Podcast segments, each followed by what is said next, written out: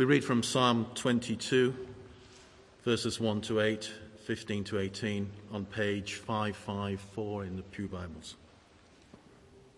My God, my God, why have you forsaken me? Why are you so far from saving me, so far from the wounds, words of my groaning?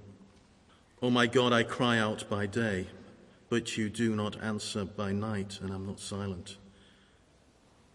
Yet you are enthroned as the Holy One.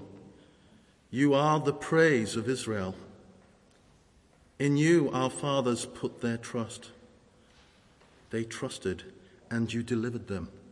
They cried to you and were saved. In you they trusted and were not disappointed.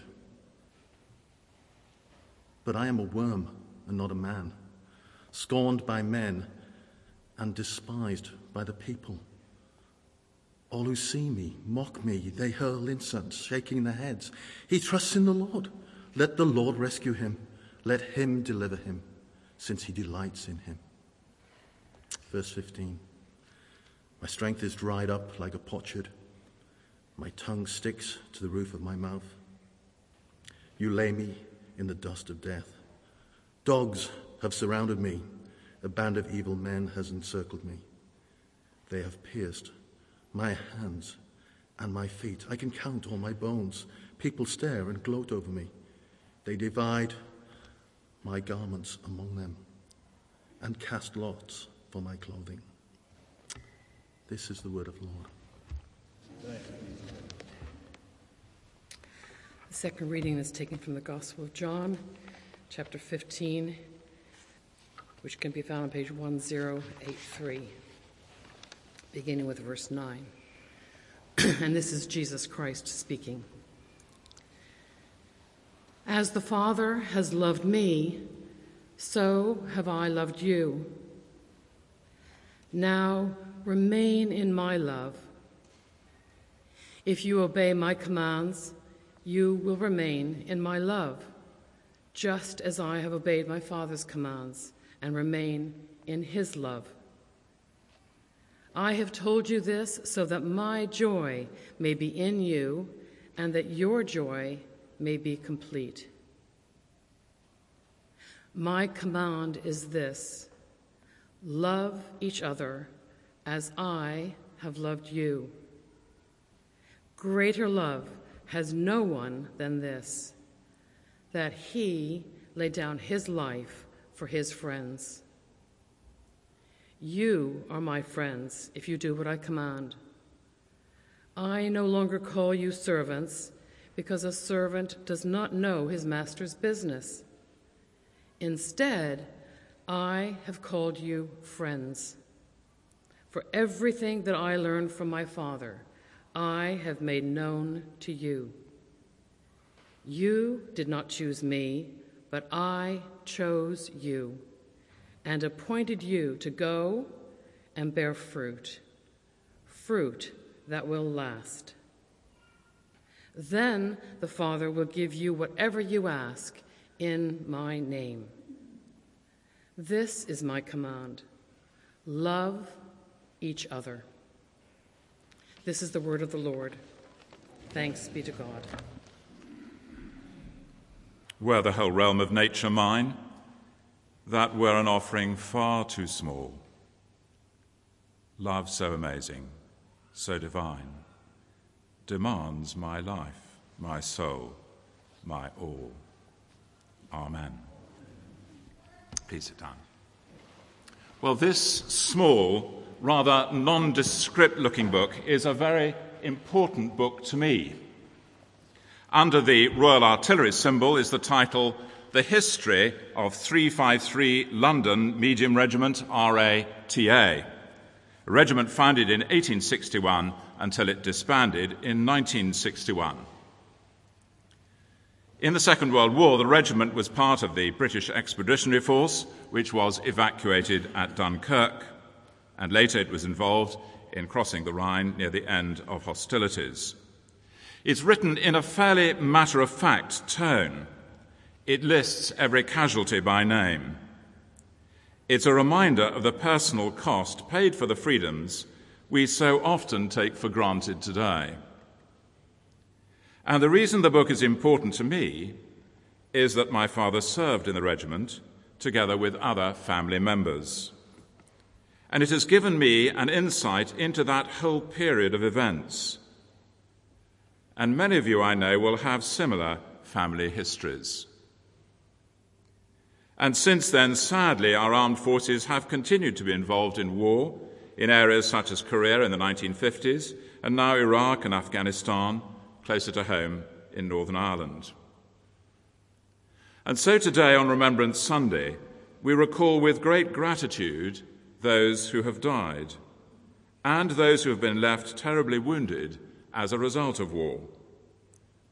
There are the physical wounds, which can indeed be life changing for the individuals concerned and for their families. But often just as damaging are those wounds that cannot be seen, the emotional and mental scars. But why is it important to hold this service each year? Isn't it so that we do not forget? And the majority, of course, have, of us have never been involved in any battle. We have little idea of what war is really like. The 1998 film Saving Private Ryan, although not a true story, gives a very graphic sense of the terrible realities of war. It focuses on a platoon of soldiers facing tanks and enemy fire, and they are sent on a rescue mission. The Ryan family have lost three out of four brothers, and the American command have deemed it necessary that the last surviving brother, James Ryan, missing in action somewhere in Normandy, should be rescued. And the hope is that the family will therefore not suffer the catastrophic loss of all their sons. The rescue mission is led by a Captain Miller, who, together with his men, succeed in rescuing Private Ryan. However, the cost is very high, and nearly all the rescuing platoon are killed, including Captain Miller. As he lies mortally wounded, Miller says to Private Ryan, James, earn this. Earn it. And the film ends with an elderly James Ryan in a Normandy military cemetery, standing with his family at Captain Miller's grave. And Ryan expresses the hope that by the life he has lived, the sacrifice of those men has been worthwhile. And his wife affirms that it has indeed. As we remember today the sacrifice of so many, let us make sure that their sacrifice was worthwhile by aiming to preserve those freedoms they fought for at such cost. But there was another sacrifice, this time not of a many, but of one man. And his death has its effect not just in this life, but for all eternity. I imagine there's not one person here who has not at one time asked, why? Why all the wars? Why all the famine, disease, and suffering? Why do people get away with terrible evil? Like the barbarity we've seen in the Middle East in recent years, or the drug barons who get rich on the proceeds of countless ruined lives. We may find ourselves asking questions like why doesn't God intervene? Doesn't God care? I want to highlight four Bible truths today that answer those two important questions with absolute certainty. And my first point is this God hates evil and all the suffering it brings. God hates evil and all the suffering it brings. He is implacably opposed to it. And we can be sure the kind of sufferings we think about today, the millions of young lives felled in the trenches of the First World War, the millions exterminated in the concentration camps in the Second World War, we can be sure that none of those evils has gone unnoticed by God. And he will see to it that no one will go unpunished.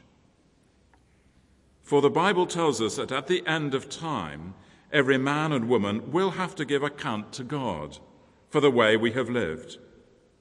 And there will be judgment and final destruction of all evil. And it is because God hates evil so much that we have the second great truth God has already intervened. God has already intervened. The truth which supremely divides Christianity from all other world religions is that God does not stand aloof from our suffering. He is not like some spectator of the Roman gladiatorial combats, watching pain and death as a form of perverted entertainment.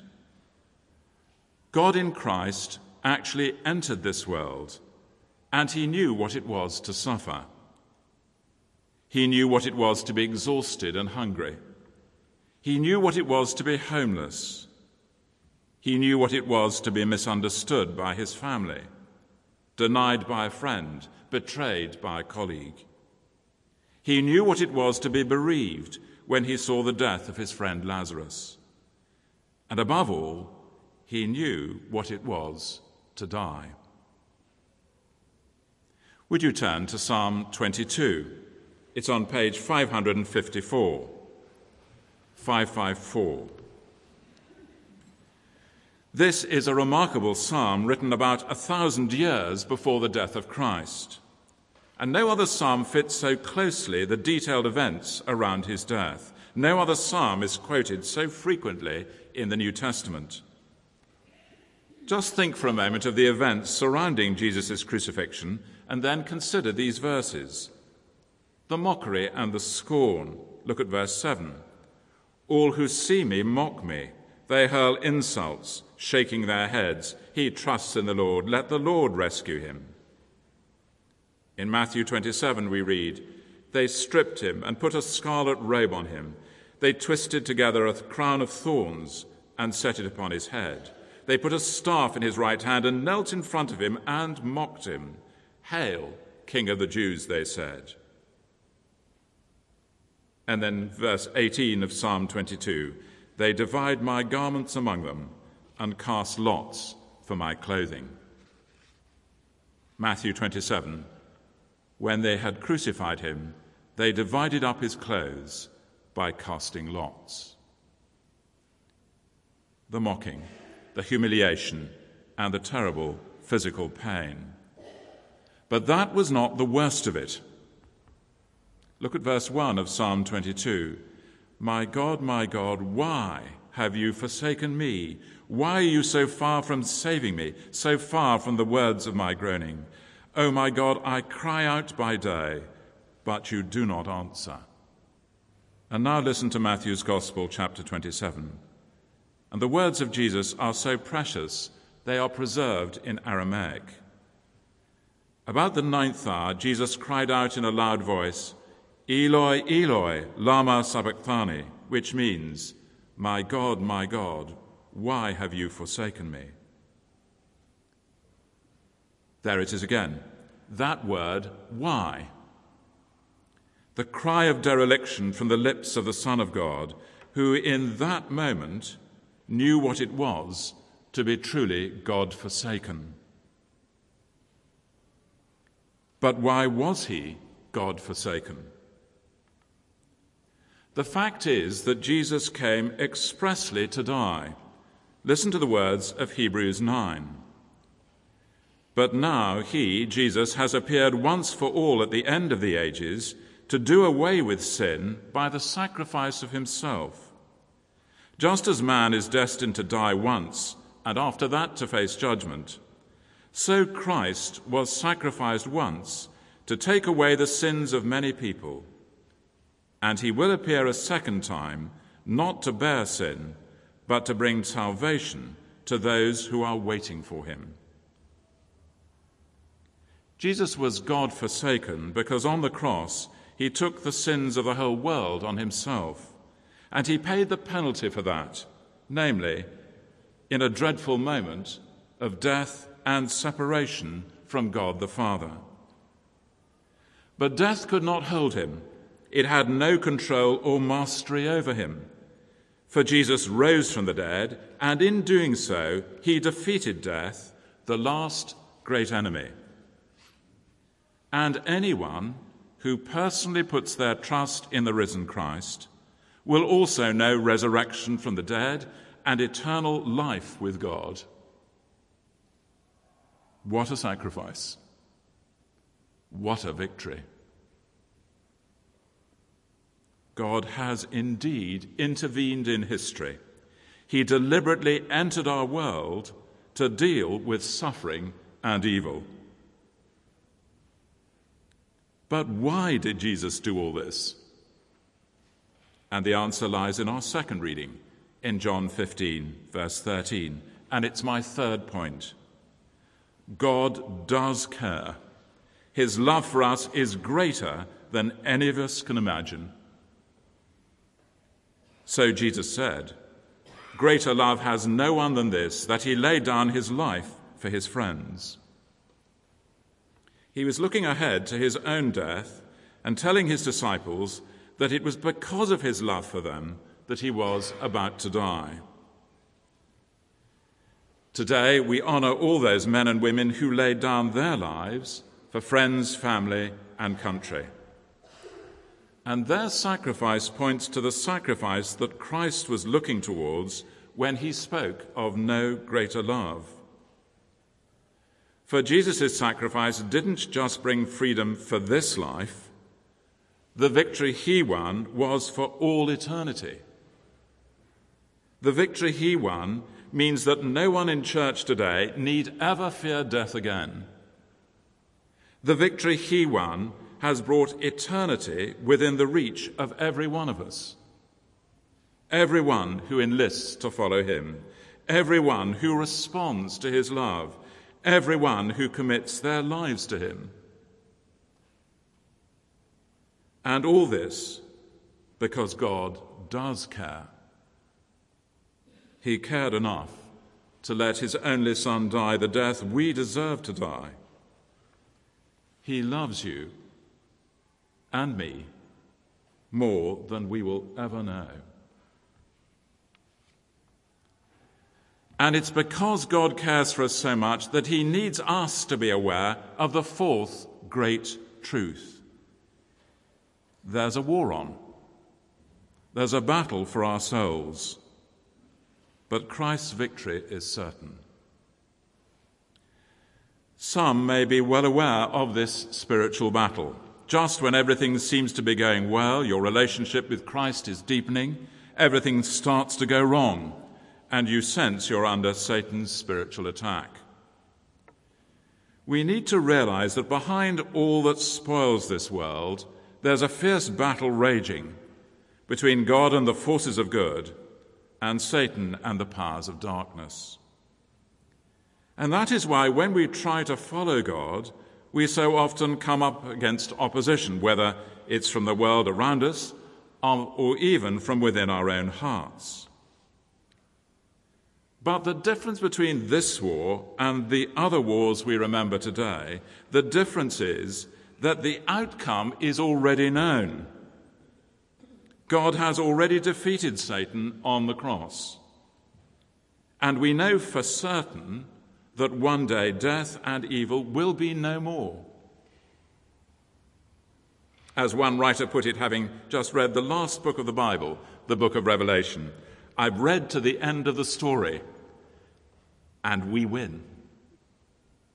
The moment we put our lives into the hands of Jesus Christ, the moment we put our faith in what he did for us on the cross, we become part of a multitude that cannot be numbered of those whose hearts have been changed, whose lives have been transformed.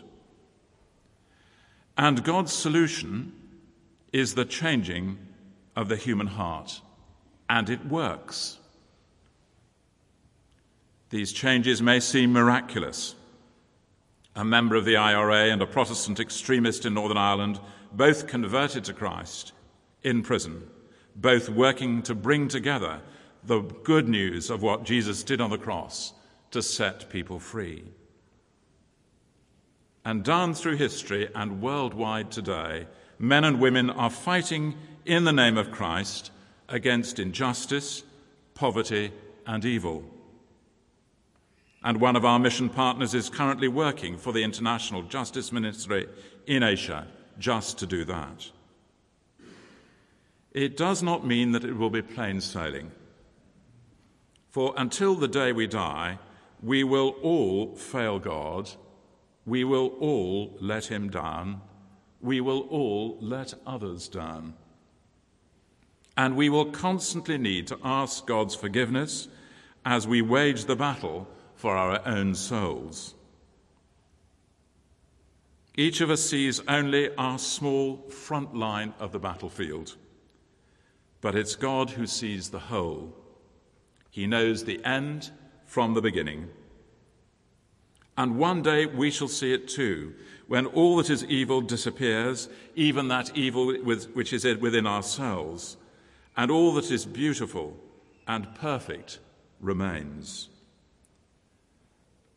That is what we are moving towards. That is the sure and certain destination for everyone who follows Christ. Let us pray. A moment of quiet as we consider our own battle, the battle for our souls. Heavenly Father, on this Sunday of all Sundays, as we remember the sacrifice of so many, may we too not only remember the sacrifice of Jesus,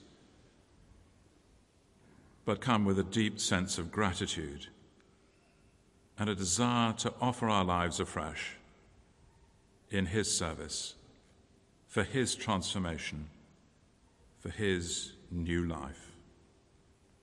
Amen.